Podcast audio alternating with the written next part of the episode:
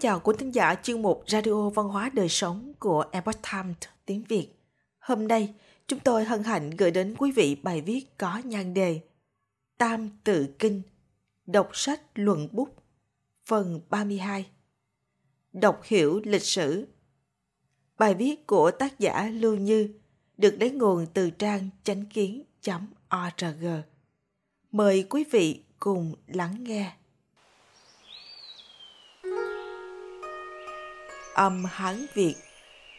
Độc sử giả, khảo thực lục, thông cổ kim, nhược thân mục, khẩu nhi tụng, tâm nhi duy, triều ư tư, tịch ư tư.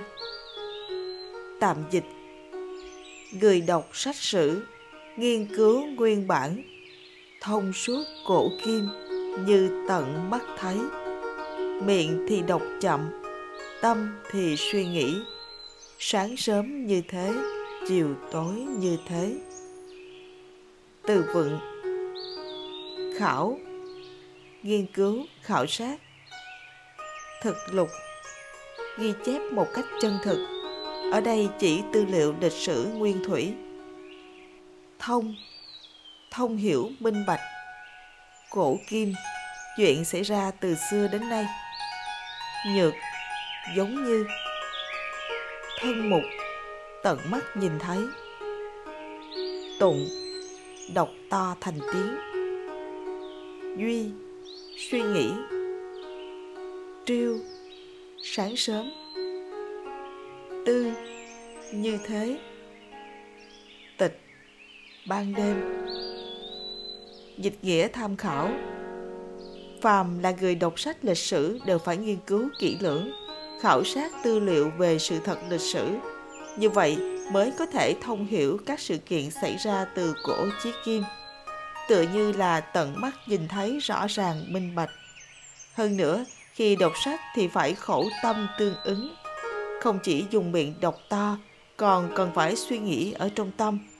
Hơn nữa phải sớm tối chăm chỉ đọc sách thì việc học mới có sở đắc. Đọc sách luận bút. Lịch sử mà nguyên tác Tam Tự Kinh tường thuật dừng lại ở triều Tống, cho nên một cách tự nhiên ở đây bắt đầu dặn dò và tổng kết cần phải đọc lịch sử như thế nào. Đọc lịch sử nhất định phải cụ thể, phải đọc một cách thực chất, phải nhìn vào sự thực và những ghi chép chân thực.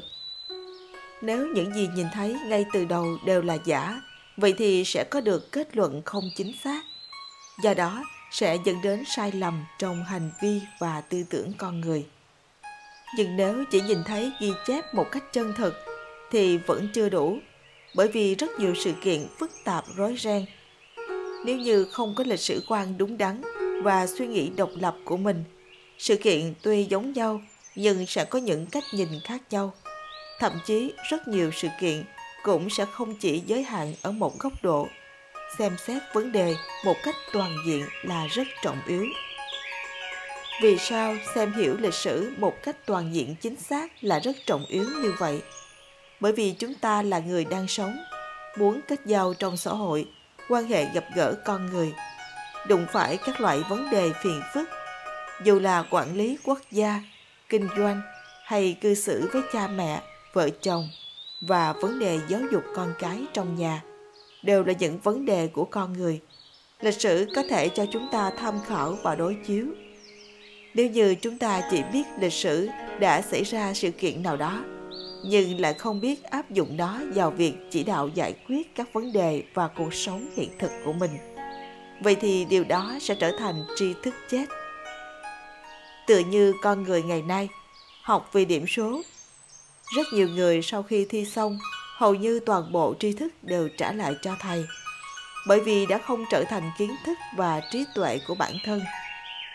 Người xưa đọc lịch sử sẽ không đọc rồi đưa ra kết luận sùng bái bạo lực hoặc vũ lực để giải quyết vấn đề, mà là sẽ phóng tầm mắt qua trăm năm, thậm chí mấy trăm năm, hơn ngàn năm để nhìn nhận vấn đề. Cho nên không ngừng nhắc nhở người ta rằng người đắc nhân tâm sẽ đắc được thiên hạ. Tu đức mới có thể bền lâu. Làm người chân chính nhân đức, thiên hạ mới có thể thái bình. Quản việc trong nhà rộng lượng, công bằng, chính trực, thì gia đình hòa thuận, mọi việc mới có thể hưng thịnh. Trẻ em ngày nay, do thiếu giáo viên có kiến thức dạy các em về cách đọc lịch sử, nên các em chỉ có thể bị các tà thuyết dị đoan dẫn dắt mà sùng bái tiền bạc và bạo lực. Đây là điều vô cùng nguy hiểm. Cho nên, trong luận ngữ vi chính thiên của Khổng Tử có nói một câu: học nhi bất tư tắc võng, tư nhi bất học tắc đãi. Tạm dịch: học mà không nghĩ thì vô ích, nghĩ mà không học thì nguy hiểm. Chính là nói đọc sách lại không tự tiến hành suy nghĩ độc lập thì sẽ học mà không đắc được gì. Không thể nào hiểu và tiếp thụ được tri thức trong sách, không cách nào tiếp thu những điều tích cực và ý nghĩa từ sách để trở thành trí tuệ của chính mình. Như vậy, càng học sẽ càng hồ đồ. Không chỉ hồ đồ bởi vì không cảm thụ được ý nghĩa gì thì sẽ mất đi động lực và hứng thú học tập. Học như thể là bị cưỡng bức mà học, không có chút niềm vui nào. Đúng là không biết vì sao phải học, vì sao phải đọc sách, đều không biết. Làm sao có thể vui thú đọc sách học tập đây? Hiện nay tình trạng học sinh trốn học, tự khép kín rất nhiều. Trong rất nhiều trường hợp, họ chính là đang học tập một cách thụ động, bị người ta truyền thụ một lượng lớn kiến thức và danh từ, đơn giản biến thành một cái máy tính sống. Học mà mệt mỏi không chịu nổi. Hơn nữa, họ lại luôn luôn sống trong hồ đồ và bất an, không cách nào nắm bắt được phương hướng cuộc sống của bản thân mình. Trẻ em ngày nay 10 phần trống rỗng mà không biết làm sao, thậm chí tuyệt vọng, u buồn, dễ trầm mê vào trò chơi điện tử. Những gì là lòng ôm chí lớn, là nước thương dân, bổn phận làm người, trách nhiệm và đạo nghĩa, hết thảy đều bị cắt đứt. Căn bản không có cơ hội tiếp xúc và suy nghĩ đến. Trẻ em không có thầy cô và cha mẹ dẫn dắt, tất nhiên không có chủ kiến, không có chính kiến. Như vậy, tà thuyết dị đoan sẽ chiếm cứ tâm hồn trẻ nhỏ, khiến các em đi theo chiều hướng ma tính. Vấn đề bạo lực học đường xảy ra như thế nào? Vì sao không ngăn chặn được? Vấn đề căn bản chính là nằm ở đây. Cũng có trẻ em biết suy nghĩ, hy vọng sẽ học theo ý nguyện của mình, nhưng lại không tìm thấy tài liệu tham khảo, không tìm thấy tự tin và chứng cứ, không có tham chiếu của lịch sử hay kinh nghiệm của tiền nhân để đối chiếu. Thường thường sẽ đứng tại ngã tư đường cảm thấy khủng hoảng, bất an. Cuối cùng thì cũng chẳng đi đến đâu, từ bỏ suy nghĩ của bản thân mà trôi theo dòng nước. Cho nên vấn đề rất là nghiêm trọng. Khi nào con người có thể trở về với giáo dục truyền thống, hiểu được rằng người thầy phải coi trọng bổn phận của mình là truyền nghề, truyền đạo, giải thích những nghi hoặc, thì trẻ nhỏ khi đó sẽ được cứu. Cũng chính vì vậy, Tam Tự Kinh của giáo dục truyền thống mới bảo người ta không nên đọc mà không suy nghĩ, không nên đọc một cách cứng nhắc. Nhưng điều đầu tiên là bản thân người thầy cũng không hiểu bản chất của giáo dục nằm ở đâu. Đó chính là vấn đề lớn nhất. Thật may mắn là có những tác phẩm kinh điển của tổ tiên chúng ta để lại và chúng ta có thể tự đọc. Sách luận ngữ viết: thận chung truy viễn, dân đức quy hậu, chính là có ý này. Bản dịch của Nguyễn Hiến Lê. Tổ chức tang lễ cho cha mẹ một cách chu đáo, truy niệm và tế tự tổ tiên xa, thì đức của dân sẽ thuần hậu. Truy viễn, từ này có nghĩa là đi theo dấu chân, lịch sử, kiến thức và trí tuệ mà tổ tiên lưu lại. Một dân tộc như vậy sẽ vĩnh viễn giữ vững đạo nghĩa và nhân đức được truyền thừa. Không quên đạo lý làm người thì việc ác sẽ không có thị trường. câu chuyện Thái Sử nước Tề thời Xuân Thu. Trong tả truyện ghi lại, đại thần Thôi Trữ nước Tề giết chết Tề Trang Công dâm loạn vô đạo. Thái Sử Bá nước Tề chấp bút viết đúng sự thật, Thôi Trữ giết vua. Thôi Trữ giận dữ giết chết Thái Sử Bá. Sau đó người em thứ hai Thái Sử Trọng ghi lại chuyện này. Thái Sử Trọng không chút do dự, vẫn là viết xuống 5 chữ: Thôi Trữ sát kỳ quân. Thôi Trữ giết vua của mình, thế là cũng bị giết chết. Người em thứ ba Thái Sử Thúc kế thừa chiến nguyện của anh cả, lần nữa viết xuống: Thôi Trữ giết vua, lại bị Thôi Trữ giết chết.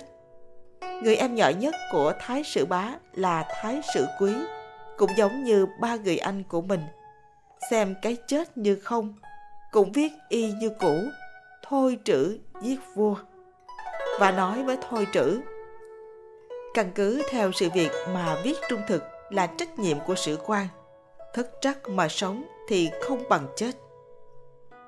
Thôi Trữ bị chính khí làm khiếp sợ, từ bỏ ý nghĩ bẻ cong lịch sử. Khi Thái Sử Quý ra cửa, nhìn thấy một vị sử quan Nam Sử Thị cầm trong tay thẻ tre đi đến, liền hỏi ông ta có việc gì mà tới đây. Nam Sử Thị nói: tôi lo lắng ông cũng bị Thôi Trữ giết chết, không có người ghi chép sự thật lịch sử. Dứt lời đưa thẻ tre trong tay cho Thái Sử Quý xem, bên trên cũng ghi lại sự thật: Thôi Trữ giết vua. Câu chuyện này mang hàm ý rằng người xưa xem tính nghĩa như mạng sống, lịch sử mà cổ nhân ghi lại là nghiêm túc và chân thực, là gia tài quý giá. Họ sẽ không lung lay trách nhiệm và đạo nghĩa của mình trước cường quyền.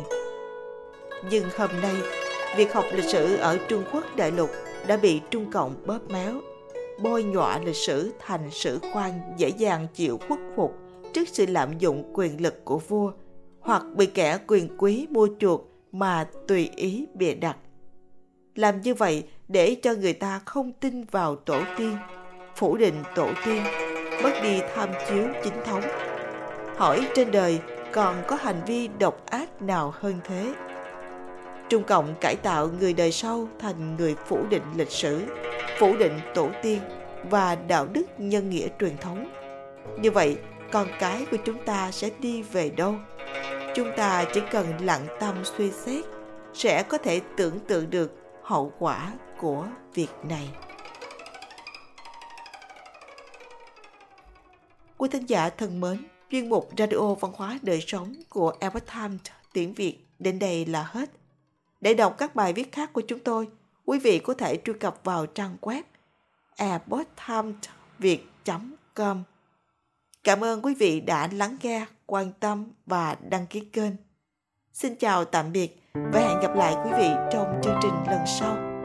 Kính chúc mọi điều bình an và tốt lành tới quý vị cùng người thân.